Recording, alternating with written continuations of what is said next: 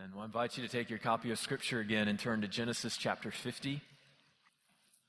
And uh, if you're using one of the black Bibles that's provided in one of the chairs there around you, you'll find our passage on page 43 and 44. 43 and 44. Genesis chapter 50. And uh, I'm actually going to, uh, Clark read the chapter in its entirety for us, and then I'm going to read again for us just verses 15 to 21.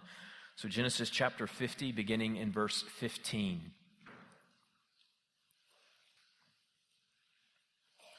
This is God's word. When Joseph's brothers saw that their father was dead, they said, It may be that Joseph will hate us and pay us back for all the evil that we did to him. So they sent a message to Joseph saying, Your father gave this command before he died. Say to Joseph, Please forgive the transgression of your brothers and their sin, because they did evil to you. And now, please forgive the transgression of the servants of the God of your father. Joseph wept when they spoke to him. His brothers also came and fell down before him and said, Behold, we are your servants. But Joseph said to them, Do not fear, for am I in the place of God? As for you, you meant evil against me, but God meant it for good, to bring it about that many people should be kept alive as they are today. So do not fear. I will provide for you and your little ones. Thus he comforted them and spoke kindly to them. Amen. Well, we've been studying the life of Joseph over the last several weeks, and this morning brings us to the conclusion of our series. And Joseph's life has many ups and downs, twists and turns. We know at the age of 17, Joseph was the beloved and favored son of his father. But then in a moment, he was betrayed and sold into slavery. It wasn't long after that that he was falsely accused, he was imprisoned, he was forgotten, and he suffered for many years in this situation. But then again, it was in a moment that things turned for Joseph. And Joseph is released from prison and then exalted to the right hand of Pharaoh, second in command over all of Egypt. And the story of Joseph begs this question why do things happen the way they do? Why all these ups and downs in Joseph's life? Why all these twists and turns? Now, furthermore, what are the cause of the events that we observe in life? What, what is the cause of the different experiences that we have in our own personal lives? We all actually have ways of trying to make sense of these realities, ways of trying to make sense of the various events that we observe in life or various experiences that we have in life. And however you try to make sense of these things has significant implications for how you think about life and how you manage life and how you respond to life and whether or not you are able to respond to the various trials and difficulties and hardships of life in a way that is healthy and good and fruitful. People have proposed a number of different philosophies or ideas about how to make sense of these things. Some people would say, well, all things are determined. That's how we should really make sense of the events that we observe in life and the experiences that we have in life. All things are determined by an impersonal force. This is a very common notion today that all things happen by an impersonal, evolutionary, biological force that is simply moving everything forward. And so, even our decisions as people, as, as human beings, are really irrelevant. Our wills are irrelevant because even the decisions we make are not really personal decisions so much as it is just a response of chemical reactions that are firing off in our brains. Everything's determined by an impersonal force. Other people would say, oh no, that, that's not really the way that we should think about life and experiences and events. Rather, what really is determinative, what's the, the final uh, factor in the way that we experience life and the events that occur in life is, is free will. We've been given free will, and, and, and really what results, what, what, what brings about certain events and, and, and, and situations is, is the will of man.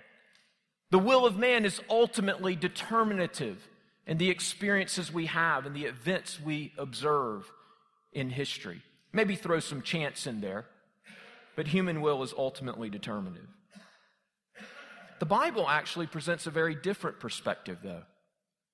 And we actually see it here in our passage this morning. We find it right here in Genesis chapter 50, verse 20, when Joseph says this to his brothers As for you, you meant evil against me, but God meant it for good. So Joseph looks back over all of the experiences of his life, all the twists and turns, all the ups and downs, and he summarizes it all in this one statement You meant evil against me, but God meant it for good. Notice Joseph's perception of reality. Joseph acknowledges here that people, humanity, make real decisions that have real consequences for which we are responsible. And at the same time, there is a God who is absolutely, finally, decisively in control of all things. Joseph says, As for you, you meant it for evil. Notice the fact that God is in control and that God's purposes and plans are always being carried out does not negate human responsibility. Joseph says to his brothers, You meant it for evil, and it really was evil, and you will be held responsible for that. But Joseph goes on to say, God meant it for good. The fact that humans make real decisions that have real consequences in no way undermines God's absolute, total, and complete sovereignty. There's a theological term for this actually in Christian theology. The term is concurrence. The idea is that these two realities, God's sovereignty and human responsibility, concur with one another. They are not at odds, they do not contradict one another. And you might say, well, how does all this play out? Well, it's a mystery to us, right? We, we, we can't figure it all out finally. But the Bible consistently and repeatedly presents this idea to us that God is absolutely sovereign and man makes real choices and is genuinely responsible. This, in fact, is not only shown in the story of Joseph, but we see it over and over again in various accounts in Scripture. And we especially see it in the life and the ministry and the death and the resurrection of Jesus.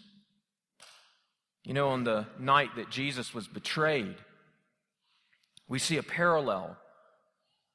Because Jesus, you know, Joseph was, was betrayed by his brothers. In a similar fashion, Jesus was betrayed by his disciples, in particular, was betrayed by Judas.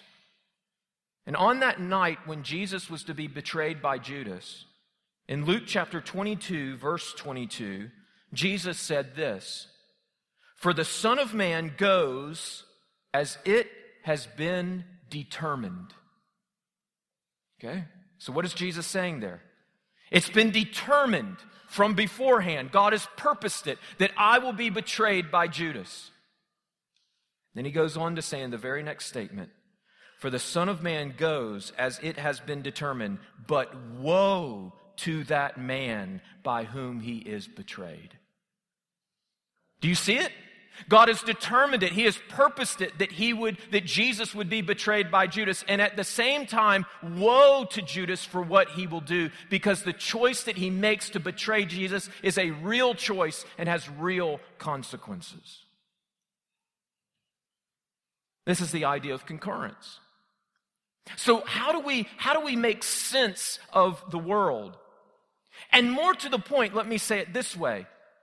Not only how do we make sense of the world in terms of how we're to think about the various events that we observe and the experiences that we have in life, but how do we, when we face trials and hardships and difficulties and uncertainties, how do we respond in such a way that we are faithful and that we love and that we forgive and that we sacrifice for the sake of others, and that we bless others even as we face trials and hardships. How do we, say it this way, how do we respond to trials and hardship like Joseph did and like Jesus did? Well, one thing that's critical if we are to respond like Joseph did and Jesus did is we need to have the theology of Joseph and we need to have the theology of Jesus.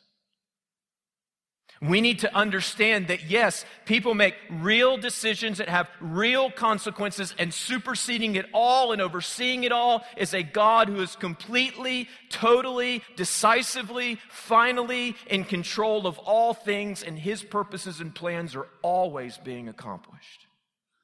And he's good. He's good, and he can be trusted. Some people have referred to this as a big God theology.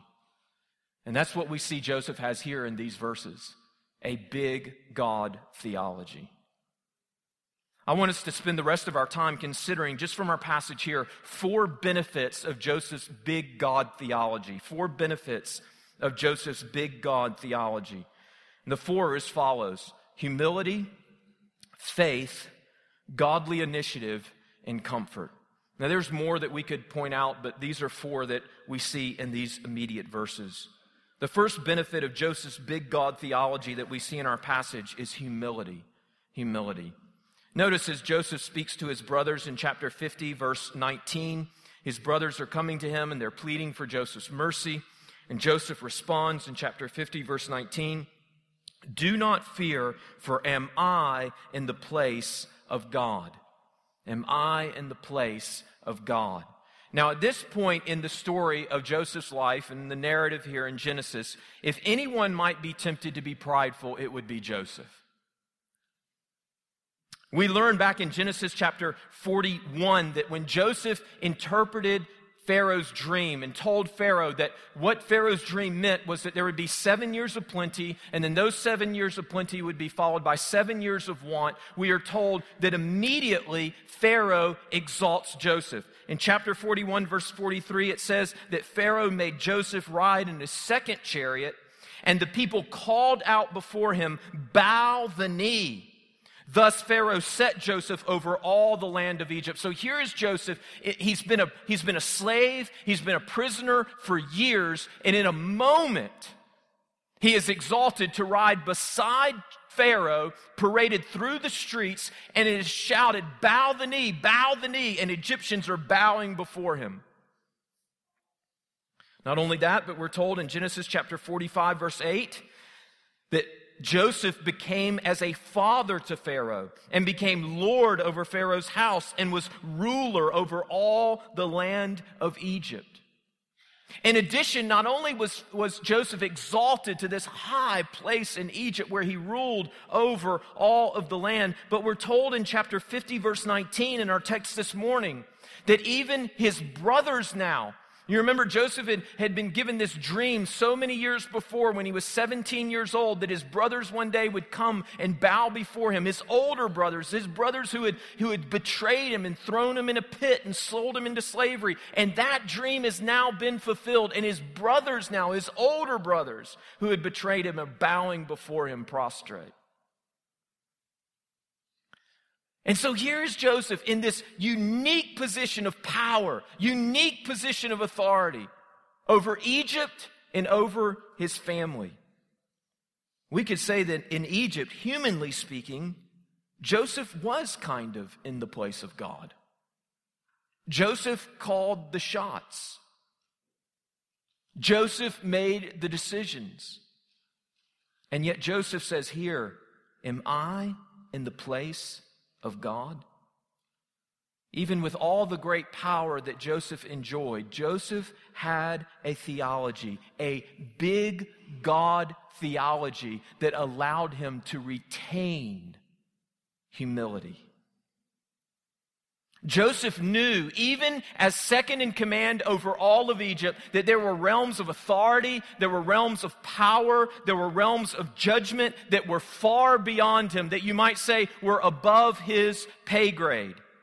Even as second in command over all of Egypt. And Joseph refused to seek to usurp the throne, to ascend the throne, and to take the place of God. It's like David in Psalm 131, verse 1, when David says, O Lord, my heart is not lifted up. My eyes are not raised too high. I do not occupy myself with things too great and too marvelous for me. Do you sense how freeing that is? You sense in David's words how freeing that is? There are things that are beyond me, and I'm just not, I'm just not going to try to ascend the throne and take those things on, but I will acknowledge my rightful position before a sovereign God. David expresses that, Joseph expresses that, and you sense here this sense of freedom in Joseph's life as a result. Joseph refuses to ascend the throne and adjudicate this case with his brothers, to figure it all out, to sort it all out, to determine what consequences the brothers should receive and what consequences should be withheld. No, Joseph says, listen, I understand my responsibility in this. My responsibility is to forgive you. I have forgiven you. Now the rest I give over into the hands of God. Am I in the place of God? No, I am not. And there was a freedom in that. And listen, my friends, as we consider the various events that take place in our lives, as we consider the various hardships and trials that we might face in our lives, as we consider the various evils or injustices that might be committed against us, if we feel the responsibility to analyze it all and adjudicate it all and figure it out and get all the details just right, you know what? We will be overwhelmed and discouraged. Because that's not our responsibility, right? Rather, a big God theology allows us to recognize that there are things beyond us, and those things we can commit into the hands of God in humility. And in that, there is freedom. There is freedom. The second benefit of Joseph's big God theology the first is humility, the second is faith.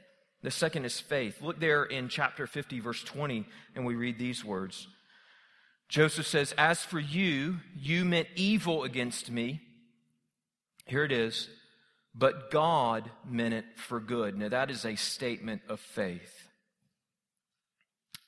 Even though Joseph had lost so many years of his life, even though Joseph could have had so many regrets, Joseph looks back over his life and says, God meant it for good. It's remarkable to see Joseph's repeated expressions of faith all throughout this story, even in the face of persistent difficulty. And you know, if Joseph had credited his circumstances and trials and difficulty all to the evil intentions of men, there's a good chance Joseph would have been bitter. Or if Joseph had finally credited his circumstances to the impersonal forces of evolution and biology, there's a good chance that he would have despaired and had no hope. But rather, Joseph finally credits all that takes place in his life to God to an all wise, all powerful, all good, all loving God. And this is the source of his faith and trust. Now, again, it's not that the brothers' actions were irrelevant or did not have consequences, but what Joseph understands is that their actions were not finally decisive in determining what took place in his life, but rather God's purpose was finally decisive. So, if you go back actually to chapter 45, which we were looking at last week, Joseph makes this point again and again and again. So in chapter 45, verse 5, Joseph says, God sent me before you to preserve life. In chapter 45, verse 7, Joseph says, God sent me before you to preserve for you a remnant on the earth. Verse 8, now here he even says it more, with more emphasis and clarity. Joseph says, So it was not you, speaking to the brothers, it was not you who sent me here, but God. Now, of course, Joseph recognized that humanly speaking, yes, it was the brothers that had led Joseph into Egypt. It was the brothers' choice to betray him. It was the brothers' choice to sell him into slavery. It was the brothers' decisions that had resulted in Joseph landing in Egypt. But what Joseph is saying here, the point that he, and he recognizes that, he says that in other parts of the narrative. But the point that Joseph wants the brothers to understand here is that their choices were not finally decisive and ultimate, that ultimately it was God who purposed that Joseph be there. And if it had not been for Joseph's, pur- if it had not been for God's purpose, it doesn't matter what the brothers would have done, Joseph would not have ended up in Egypt. What a statement of faith. Joseph says, Listen, I was betrayed, I was sold, I was falsely accused, I was imprisoned, I was forgotten, but finally, I understand, finally, this was God's purpose for my life. His big God theology gave him faith when everything seemed to be falling apart. You might say, well, that's, that's kind of hard to swallow. It's kind of hard to accept. I can see that at one level. But consider the alternative. Consider the alternative. My friends, there is no comfort in believing that what happened in Joseph's life and him ending up in Egypt was finally determined by the actions of his brothers. Is there any comfort in that? That we are at the mercy ultimately, ultimately, at the end of the day, at the mercy of the whims of evil and wicked men? There's no comfort in that. Neither is there comfort in thinking that all of this happened by some impersonal, evolutionary, biological force that is void of love and affection and morality and good intention, and we're just being propelled by this impersonal force. There's no comfort in that. Rather, the only solid and sure hope is that although I don't understand where I am, and although I might not understand why I am here, I believe I am here because there is a God who is sovereign and good and loving and far more wise than I am, and He has purposes and intentions that I can't imagine. In that, there is comfort. And this was the conviction that sustained and energized Joseph's life through all his trials and sufferings. And my friends, it will energize and sustain your own faith as well. Third, the third benefit. The first is humility. The second is faith. The third benefit of Joseph's big God theology is godly initiative. Godly initiative. Look there in chapter 50, verse 20. Joseph says this As for you, you meant evil against me, but God meant it for good. And here it is. Here's God's good intention to bring it about that many people should be kept alive as they are today. Now, how were, so, so there were, because Joseph landed in Egypt, because God used him the way that he did, there were hundreds of thousands of people whose lives were saved and preserved.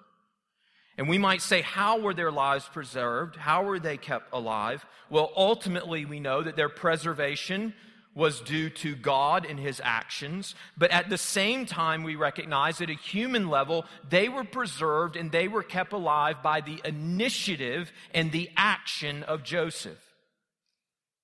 And what I want you to see here, and it's clear from this story, is that big God theology is never an excuse in Joseph's life for indifference or for apathy or for passivity. It is never, Joseph's big God theology is not fatalism. Joseph does not say, well, all is determined. Therefore, I have no responsibility to act or to plan or to seek to do good because what God has determined will happen. And my actions don't matter and my actions have no consequences. That's not Joseph's theology. In fact, what we see in the passage is that when Joseph interprets the dream for Pharaoh, and he says, Listen, there's going to be seven years of plenty, and then there's going to be seven years of want. Immediately following that, Joseph presents Pharaoh with a plan. Joseph says, So listen, Pharaoh, this is what you should do. You should appoint a wise man who's capable. And what that person should do is that for the seven years of plenty, they should hold back 20% of all that is produced. And they should store it up so that when the seven years of famine and want come, there will be plenty for those who are in need. And, and it's interesting because, at least the way that the narrator records it, Pharaoh didn't ask for Joseph's plan. Pharaoh didn't appoint Joseph to be the lead on a famine research group. No, Joseph just presented the plan, he offered the plan. So Joseph does not believe. Joseph says, listen, God is sovereign. God has purposed this. God has determined that this is what God's going to do. But Joseph then does not say, therefore, let's just sit back and see what happens. Right? God has determined it. There's going to be seven years of plenty, and then let's hope for the best when there's seven years of want. No, that's not what Joseph does. Listen, we have to understand that when we understand Christian theology, it's not only enough to understand the doctrine or theology itself, but we must not then just come up with our own implications using our own minds, but the implications that we come up with must also come from the Bible and arrive from the Bible. The implication here for big God theology is not passivity, it's not indifference, it's not planning, it's not taking action. Rather, it's stepping forward in bold, courageous faith and confidence, acting, believing God is in control. Let's go for this thing. Let's do this. Let's plan. Let's act because God can do anything He pleases, and He may use us to preserve and save the lives of many. I love, you might say, well, what implications does this have for us? Well, it has many implications for us as Christians. It has many implications for us in doing ministry here at Crawford Avenue. I love the story of the Apostle Paul when he was in Corinth and Paul was facing various obstacles and opposition and persecution. And in Acts chapter 18, verses 8 through 11, the Lord comes to Paul at night. And the Lord speaks to the Apostle Paul in a vision, and this is what he says Do not be afraid, but go on speaking and do not be silent, for I am with you and no one will attack you to harm you. Here it is. For I have many in this city who are my people. So here, here's what the Lord says to Paul Listen, there are people who are opposing you, Paul. I want you to understand something. I have a people in this city. I have purpose to save them, and I will save them. They are mine. Now, now the implication of that is not then so, Paul, you don't need to do anything. Actually, you can close up shop and move on to the next city. No, that's not the implication. The Lord says to Paul, I have people in this city. They are mine. I have purpose to save them. I will save them. Therefore, Paul, keep on preaching. Keep on speaking. Keep on sacrificing. Keep on praying. Keep on giving. Keep on raising up leaders. Keep on seeking to build the church because I will use you to accomplish my purpose to save my people in Corinth. You see, the reality of big God theology, if, if it leads to passivity in our lives, if it leads to indifference, then we have a misunderstanding of what the Bible teaches on this. We definitely don't have Joseph's theology or Jesus' theology or Paul's theology. Rather, big God theology should lead to courageous, bold, sacrificial, godly initiative, planning, and action. Believing that God is absolutely, decisively, entirely in control of all things, and therefore he is able to accomplish all that he would purpose through us. The fourth benefit the first is humility, the second is faith, the third is godly initiative, the fourth is comfort. Look there in chapter 50, verse uh, 21. And Joseph says to his brothers, So do not fear. I will provide for you and your little ones.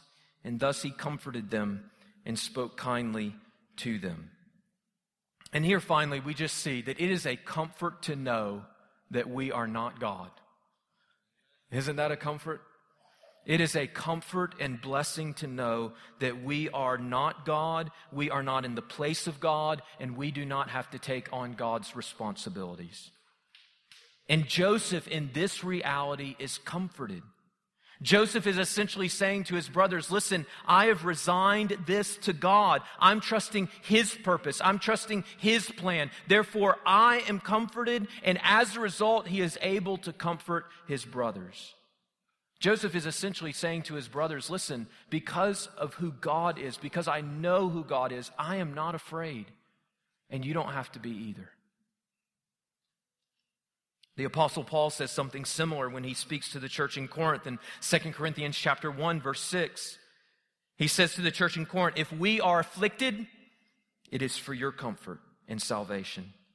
If we are comforted, it is for your comfort which you experience when you patiently endure the same sufferings that we suffer. So Paul says, listen, our affliction and our comfort has a purpose. God is doing something when we are afflicted. God is doing something when we are comforted. God is in control of this. And He is comforting us or He is afflicting us for your sake so that through us you might experience the comfort and salvation of God.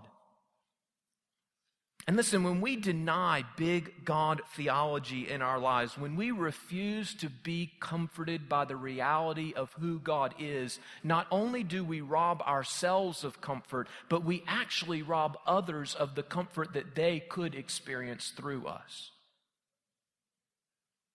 God intends to comfort us through the reality of who He is so that we might be a comfort for others. I said when we started that this is not the only occasion in Scripture when we see that God works out evil events and intentions for good. We see it throughout Scripture and we see it supremely in the life of Jesus. In fact, in the book of Acts, we see this articulated very clearly. Peter one of the apostles is preaching early on in the book of Acts, and he's preaching to a large gathering of Jews in Jerusalem. And listen to what Peter says in Acts chapter 2, verse 23. This Jesus, delivered up according to the definite plan and foreknowledge of God, you crucified and killed by the hands of lawless men. Do you see it there? That's concurrence. God purposed and planned that Jesus would be crucified. He determined it. And in the same sentence, Peter says to the Jews gathered in Jerusalem, and you did it, and you will be held accountable. Or in Acts chapter 4, verse 27 and 28, when the early church in Jerusalem is praying, after they've been persecuted, they pray to God and they say, For truly in this city they were gathered together against your holy servant Jesus, whom you anointed, both Herod and Pontius Pilate, along with the Gentiles and the peoples of Israel. Here it is to do whatever your hand and your plan had predestined to take place. You see what they're saying? They say the actions of Herod, the actions of Pilate, the action of the Gentiles when they betrayed Jesus and falsely accused him and condemned him and crucified him, they were evil actions. They will be held responsible for those actions. And it was all according to God's ultimate plan and purpose that he had determined from ages ago. And why would God determine such a thing? Why would God purpose such a thing? Well, what they meant for evil against Jesus, God meant for good to bring about that many should be saved. It's the same exact principle in the story of Joseph.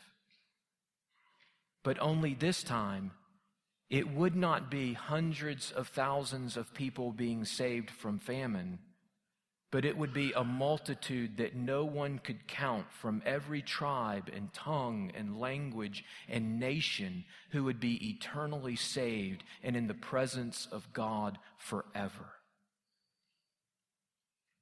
When Jesus was being crucified on a cross, no one, no one could imagine that there could be any good in this. What possibly could God be up to that the perfect, blameless Son of God would be crucified by wicked, evil men? And yet, in this, God was working a glory and a good that we could never imagine.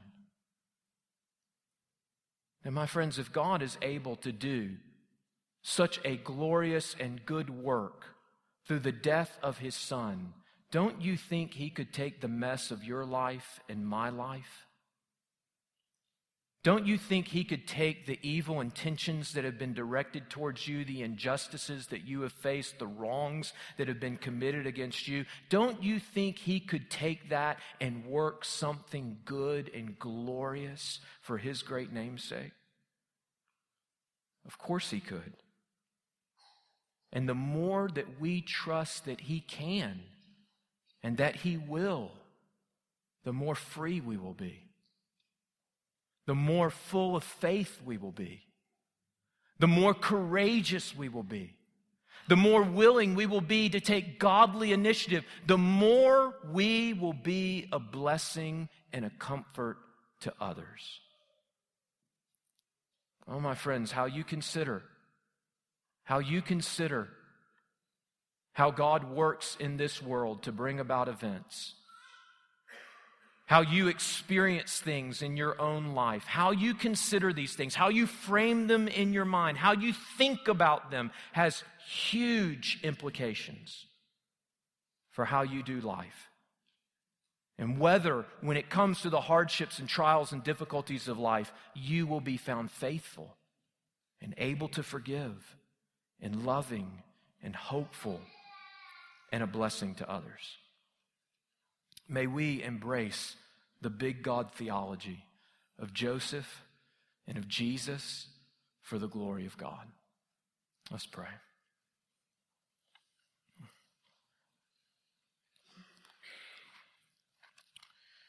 Father, we confess that our own lives don't make sense so many times as our perspective is so narrow and limited. And so, Father, we thank you for your word. We thank you for the life and the story of Joseph. We thank you for the redemption and salvation that you won for us in your Son, Jesus. And we thank you for how these truths in your word reveal to us that you are a God worthy, fully worthy of our trust and confidence. Father, help us, Lord to lean into you, to trust you, to rest in you and your power and your sovereignty and your glory and your might when life does not make sense. May we have confidence, Lord, that you are able to take the brokenness of our lives, even the evil that we face in this world, and work it for unimaginable good.